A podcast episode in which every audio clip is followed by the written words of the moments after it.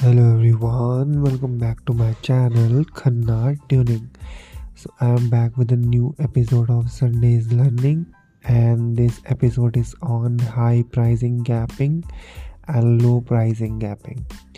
So what basically this refers to high pricing gapping is that after you see a sharp upside then you'll be seeing a consolidation of series of small small candles inside that candle. That is also called an inside candle.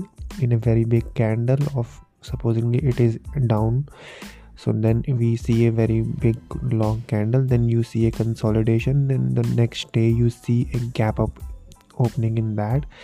Then again you see consolidation. It means that then it is confirmed that there is a bullish signal in that chart. If you see the 15 minutes chart of nifty with the day with three fourths previous week when nifty is rising to 18600 to 700 so on from there you see the gap ups in the nifty charts. So you can refer over that there.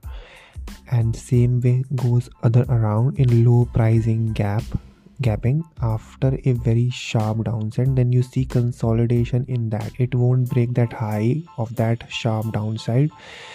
Then after that you will see a gap down in that. Then it it gives you signal and confirms that is a bearish signal in the chart. You can refer the charts over nifty and you will see a very good patterns and also you can do a back testing on that too. So that's it from this episode of high pricing gapping and low pricing gapping.